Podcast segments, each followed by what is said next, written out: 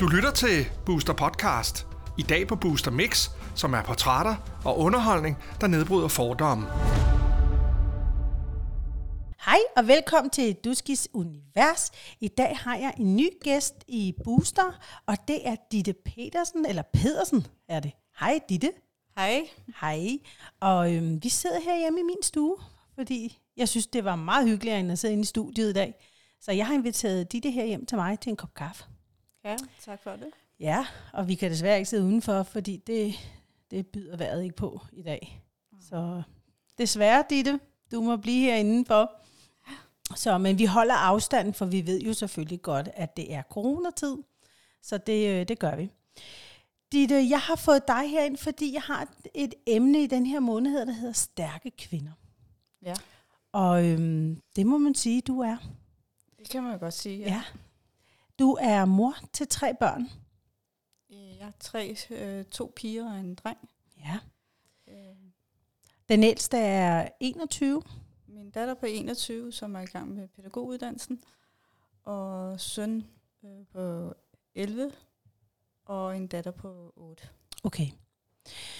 Øhm, det, der gør det sådan lidt anderledes hjemme hos dig, eller hjemme hos jer, det er, at øh, de to små, øh, Miki og øh, Claudia, de er jo handicappede, begge to, på hver deres måde. Miki og Claudia har hver deres diagnose, skråstrej ja. hjerneskade, Ja. øh, hvor de går i hver deres specialskole. Ja. Du skal lige, sådan der, lige dreje lidt rundt, så du kan høre, eller du kan tale ordentligt ind i mikrofonen. Hvis vi lige starter med Miki. Miki er 11 år. Ja, det er han. Ja, og øh, han er født med en, en, en anderledes øh, sjælden sygdom, som ikke ret mange øh, børn har. Miki bliver født, øh, og to måneder ind i, i hans liv, der opdager man så, at han har mikrocefali, øh, som er lille hjerne og lille hoved, det vil sige, hovedet det vokser ikke. Men øh, han har det ikke kun i hovedet, han har det også i hele kroppen, så han er, har ikke højdemæssigt som en 11-årig, så er han omkring en 5-årig i højden. Okay.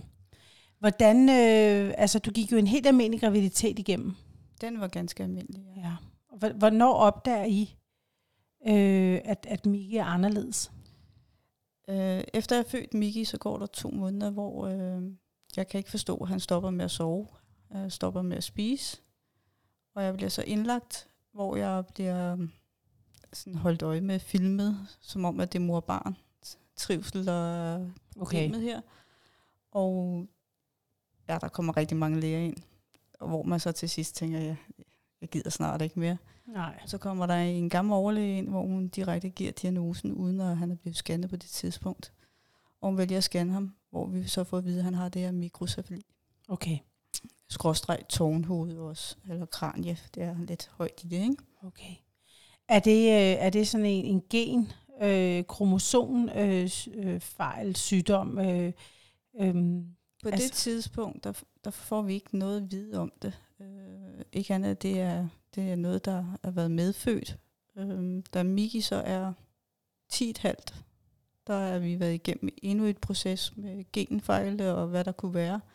De bliver jo klogere hele tiden derinde, og jeg har valgt ligesom gerne ville have dybdegående med Miki, også mere med den store, når hun skal have børn. Ja.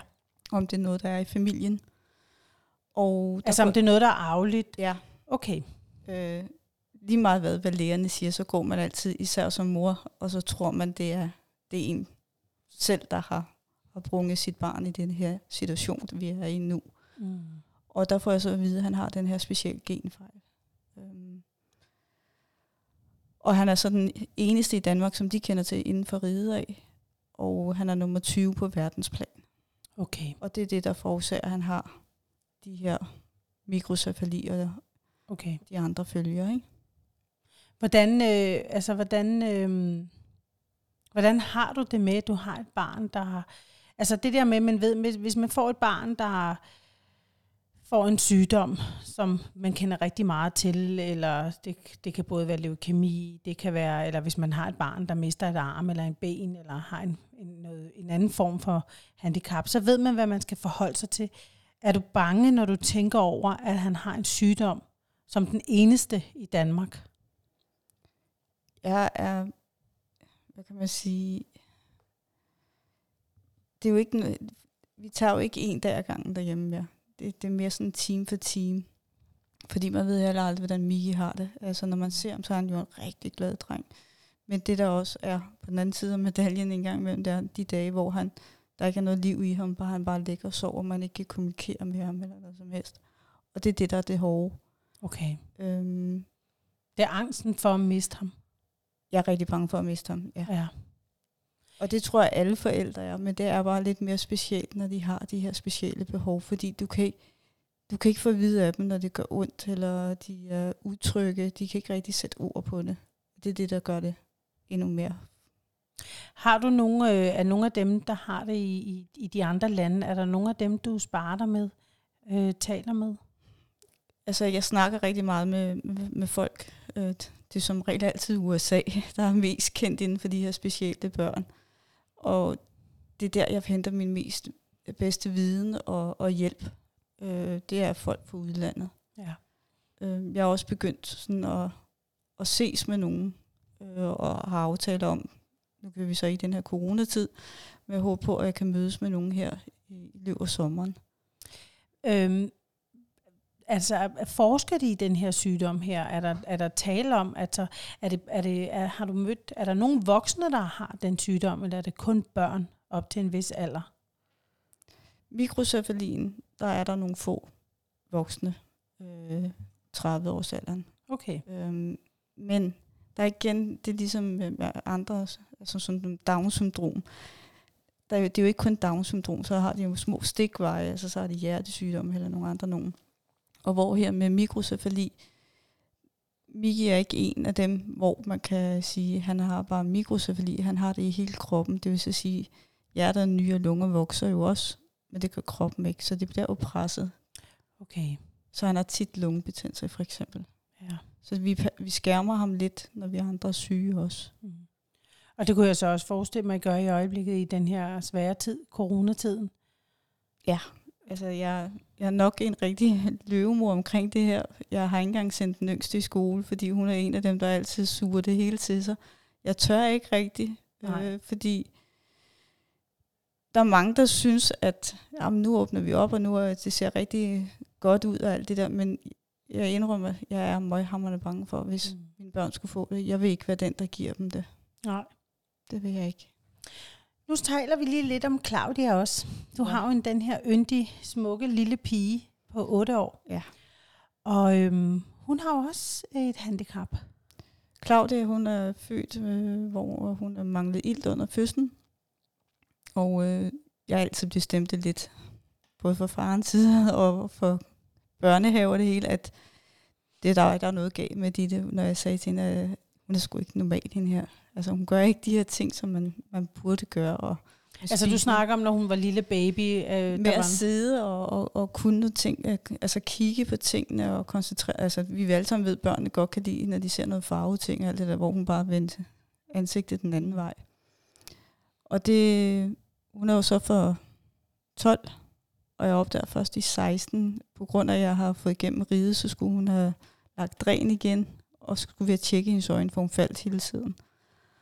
Og der viser det sig så, at hun har øh, den her hjerneskade på grund af iltmangel under fødslen. Okay.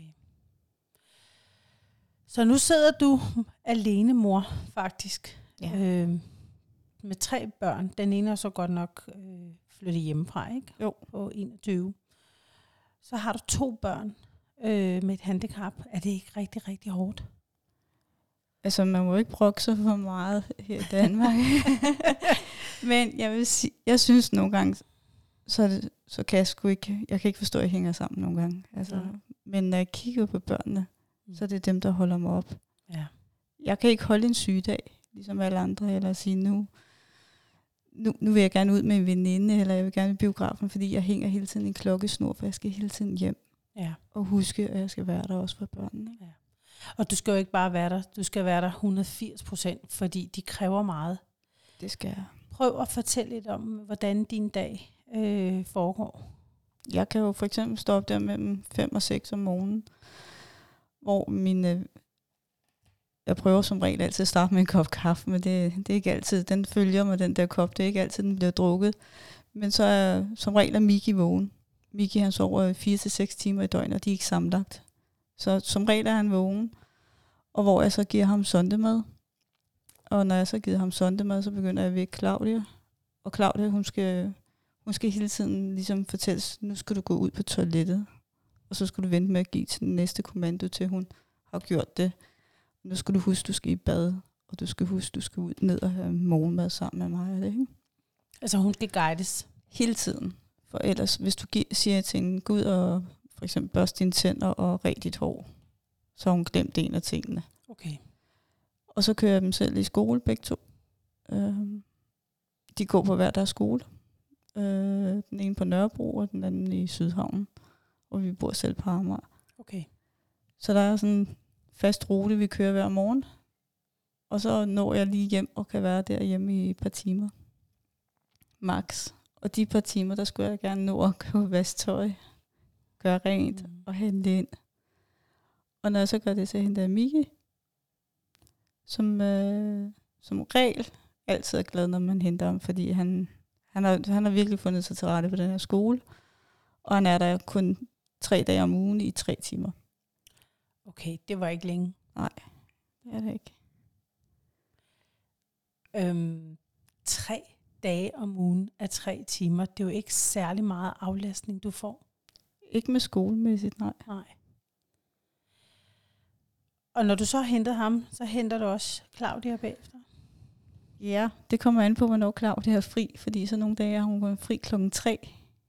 Så skal jeg lige nå at køre hjem og få Miki op i lejligheden, og så skal jeg, kan jeg være der i hvad, tre kvarter til en time, og så skal vi lige pakke sammen, og så kører vi ud og henter Claudia. Det må være stressende. Det kan godt være rigtig meget stressende. Øh, Jeg sidder meget i bilen Ja. Og venter. og venter, ja. Du, øh, du får noget hjælp igennem kommunen. Og nu er det jo ikke, fordi vi skal remse op, øh, hvad kommunerne gør og hvad de ikke gør. Men jeg tænker, at det også er vigtigt, at vi får frem. Vi får belyst lidt af øh, din kamp med de, øh, diverse instalter, de, øh, paragrafer, og jeg ved ikke, hvad du ellers går igennem. Fordi det er, jo, det er jo sådan, at du hver år skal søge om ekstra hjælp. En gang om året bliver hele sagen, situationen taget op, og det er lige fra min tabte arbejdsfortjeneste til min aflastning til mine mereudgifter på mine børn. Og aflastning, det er jo, det er jo primært på børnene, eller på mig, det er noget, der hedder, så hedder det aflastning på, på Miki eller på, på Claudia, og så er der, jeg tror nok, det hedder pusterum, når det er til mig. Mm. Men hvis det går efter, som de, kommunen nu guider og vejleder til, så har jeg jo to børn, øh, som skal have de her aflastning. Og de her aflastningstimer, der, når jeg skal bruge en pasning til begge børn, så skal jeg faktisk sætte to aflaster på. Det vil så sige, ud af de 49, jeg har om ugen, de bliver jo halveret, på grund af, at jeg skal sætte to ansatte på. Okay. at, og det, det skal du gøre. Du kan ikke nøjes med en, der holder øje med begge børn, eller aflaster dig på den måde. Ikke hvis det går efter kommunen, så er det på den måde. Det er det reglerne, der siger det, ja. Okay. Men det er jo ikke meget. Hvis jeg sætter mig ned og regner ud nu, så taler vi om 24 timer om ugen. Ja. Og det skal du dividere ud på syv. Det er jo tre og en halv timer om ugen. Ja. Eller om dagen, undskyld. Tre og en halv, ja. Det er, jo, det er jo ikke ret meget tid. Nej, så skal man jo regne med, når der kommer en aflæser, så løber man jo ikke ud af døren. Der snakker man lige, hvordan har børnene, og har der været nogle episoder, øh, noget epilepsi? Skal de give noget medicin, eller er der nogle andre ting? Så er der gået måske 20-25 minutter, inden man er kommet ud af døren. Og det sker desværre også, når man kommer hjem, fordi jeg sparker dem jo ikke ud af døren med det samme. Ah, nej. Hvordan, øh, hvordan føles det inde i dig, at du skal kæmpe så hårdt øh, i forvejen?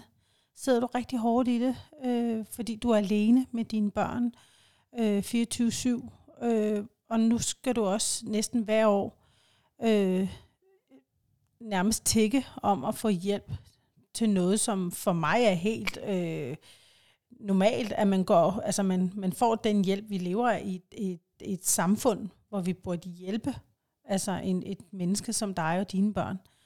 Øh, det, jeg synes, det er frustrerende. Jeg tænker, hvordan har du det med det? altså, når man sætter sig ned, og så, altså, jeg har altid troet, at i Danmark, der fik man al den hjælp, man, man kunne få, også øh, altså, når vi har nogle børn, eller nogle mennesker, der bliver syge, vi alle sammen kan jo blive syge, eller få en hjerneskade med efterfølgende en hjerneblødning eller noget. Men jeg har aldrig nogensinde troet, at jeg skulle kæmpe så meget, som jeg skulle for det. Øh, det kan være lige ned for, hvad, hvilken plaster man bruger. Er det nødvendigt, at han får det medicin? Er det nødvendigt, at han får sin sonde med? Er det nødvendigt, at han... Nu drikker han meget cola. Mm. Og der måtte diætisten og lægerne ligesom skrive, at det skal han have.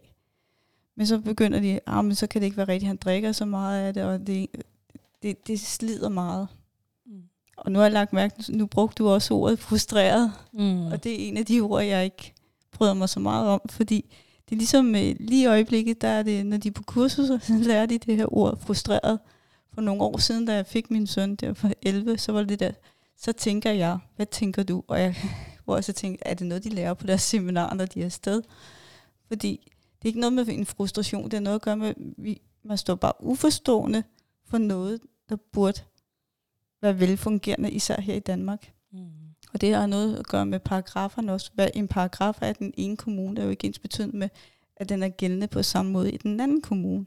Okay. Og det er det, der det, det pisser så mig du, lidt af. Så du skal, man, man, man skal sige, altså man kan godt sige, at du skal sætte dig ind i rigtig, rigtig mange ting.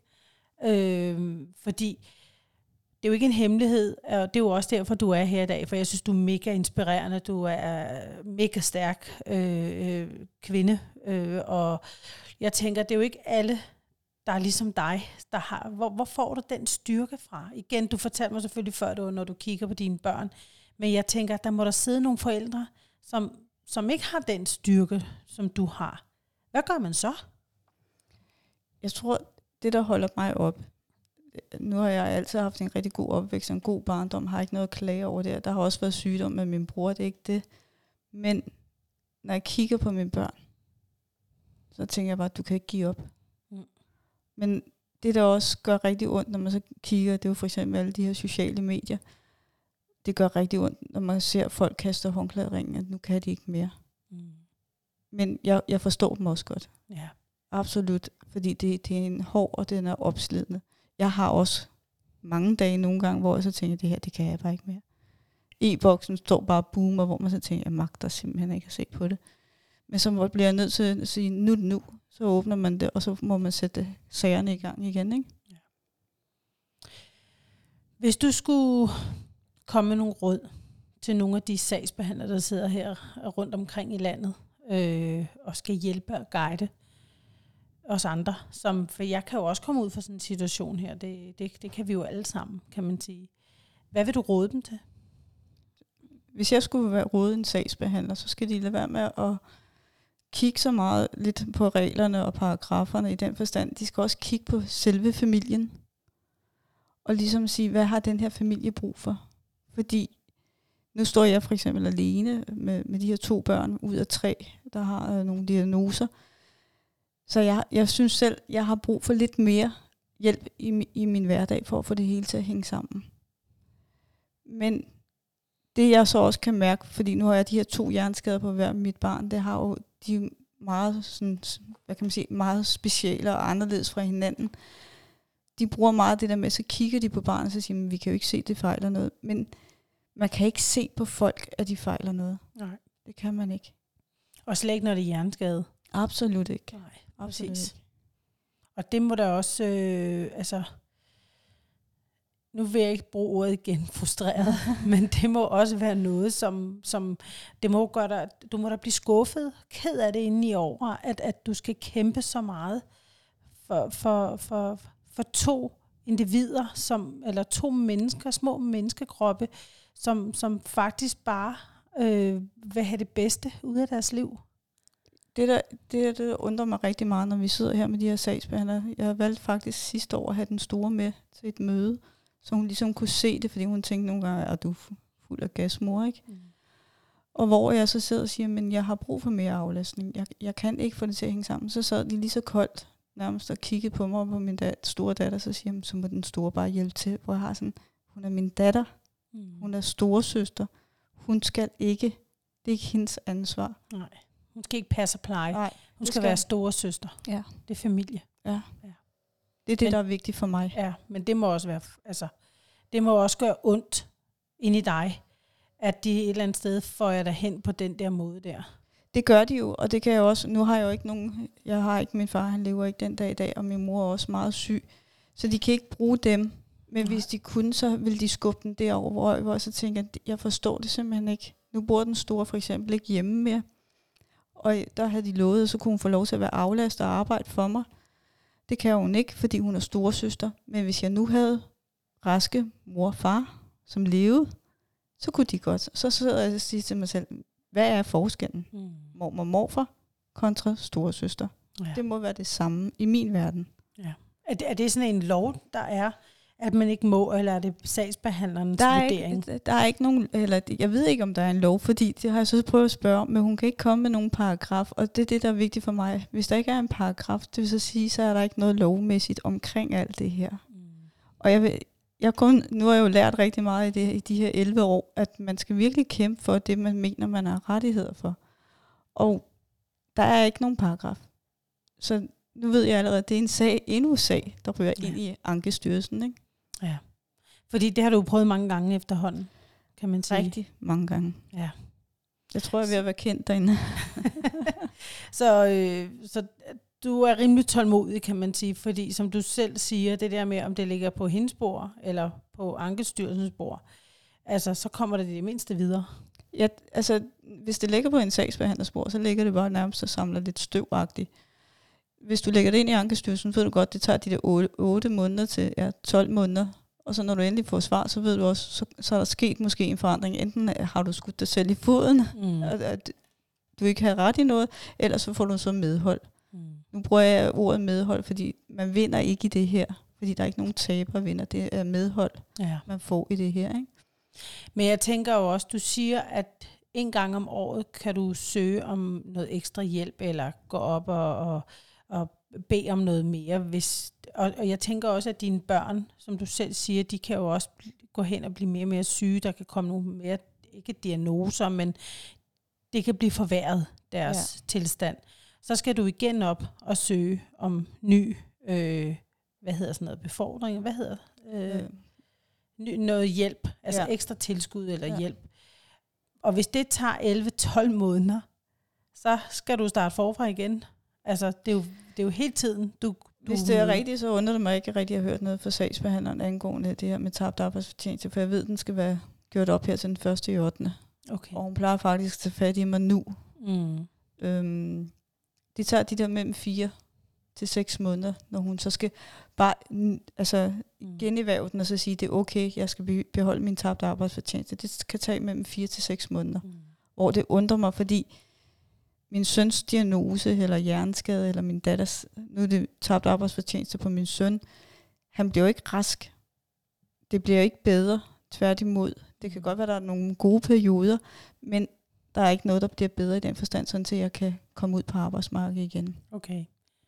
Er det, er, altså, er, det, er det noget, du godt kunne tænke dig på et tidspunkt? Eller har du det bedst med, jer, fordi du, det er det, du har været vant til nu, at selv at tage, øh, tage dig dine børn? Hvad, hvad, hvad vægter mest lige nu for dig? Lige nu, der vægter mest at være der for børnene. Jeg skal okay. Ikke sige, at jeg savner ekstremt meget det sociale ude på arbejdsmarkedet, fordi det, du mister rigtig ved at gå øh, herhjemme på tabt arbejdsfortjeneste, det er det sociale. Mm. øh, og du får ikke noget udfordring derhjemme. Nej. Jeg tager mig selv lige at stå og snakke med kastdamen i Netto nogle gange, hvor jeg så tænker, ej, ikke igen. Så det er en af de ting, du savner? Ja. Ja. Jeg savner at være social øh, med, med, med voksne mennesker. Ikke? Mm. Hvad, hvem, hvem går du til? Altså, har du nogle veninder, du kan læne dig op af? Nu kan jeg forstå, at du har ikke rigtig nogen forældre. Din mor er syg. Ja, hun har Ja. Alzheimer. Okay. Så du har, du har ikke rigtig noget familie øh, eller nogle gode veninder, du kan læne dig op af. Der, men det må jo selvfølgelig også være svært at, at, at knytte sig til nogle mennesker, når man hele tiden er afhængig altså af, af sine børn, på- som du er øh, derhjemme. Men øh, altså i den tid, jeg nu har haft min søn i de her 11 år, der har jeg faktisk mistet altså familie, det jeg så nu har haft. Men veninder er også forsvundet. Øh, Det er sådan noget med, at man går ud og prøver at finde noget nyt øh, venindeforhold. Men det er jo også svært, fordi forståelsen er der bare ikke. Så, så, så og, og du har ikke nogen veninder, der kommer hjem og siger, ved du hvad, nu passer vi. Øh, vil du ture lade folk passe dine børn? Det Okay. vil jeg. Jeg har et, et team lige til PT, der har jeg på to faste øh, og en afløser. Øh, og de tre, de er guld værd. Okay. Altså jeg kan ringe til dem altså, og så sige, hey, nu er det nu. Og, der er øh, også det med, at vi skal ikke blive sure, hvis den ene ikke kan, eller den anden, men de, de står der. Okay. Dem er, de har sgu været d- Ja. gode, de her. Ikke? Så det, man, man kan sige, du er rimelig taknemmelig for den hjælp, du får Det er, af de mennesker her. Ja. Det er dejligt at høre. Jamen Ditte, det er jo, det er jo prisværdigt at møde et menneske som dig, der er så stærk og tror så meget på det her og kæmper stadigvæk. Øh, ja, 12. år snart, ikke? Ja. Øh, det er jo super, super flot. Og jeg hører og håber virkelig, at der sidder nogen derude og hører den her øh, podcast her. Øh, og kan måske selv, øh, hvis I sidder i en nogenlunde samme situation, øh, at de ligesom finder den styrke, som du har. Øh, og, men jeg vil også sige, jeg håber også, der sidder nogen af jer derude, som tager de her beslutninger som en sagsbehandler op på diverse kommuner, øh, og tænker lidt over, at det er mennesker, vi har med at gøre. Det er ikke bare øh, robotter eller en sag eller en lille mappe, der ligger på, på bordet. Så. Men Ditte, jeg tænker, at vi skal til at runde af ja. Øh, og tusind tak, fordi du gad at dele din historie med os i Booster. Øhm, og jeg vil ønske dig alt held og lykke med dine børn. Øh, det er jo nogle smukke børn, du har, og du er jo en pragtfuld kvinde. Du er en glad kvinde, trods hvad det er, hvordan din hverdag kan være, hvor hård den er. Så, øh, så, lige- så er du trods alt en, der man kan se, du er positiv og tager det bedste med øh, med dig. Så tak for det, og tak for dig. Tak fordi jeg må komme. Velbekomme. Hej hej. Du har lyttet til Booster Podcast. Du kan høre flere podcast på boosteruniverse.com-podcast.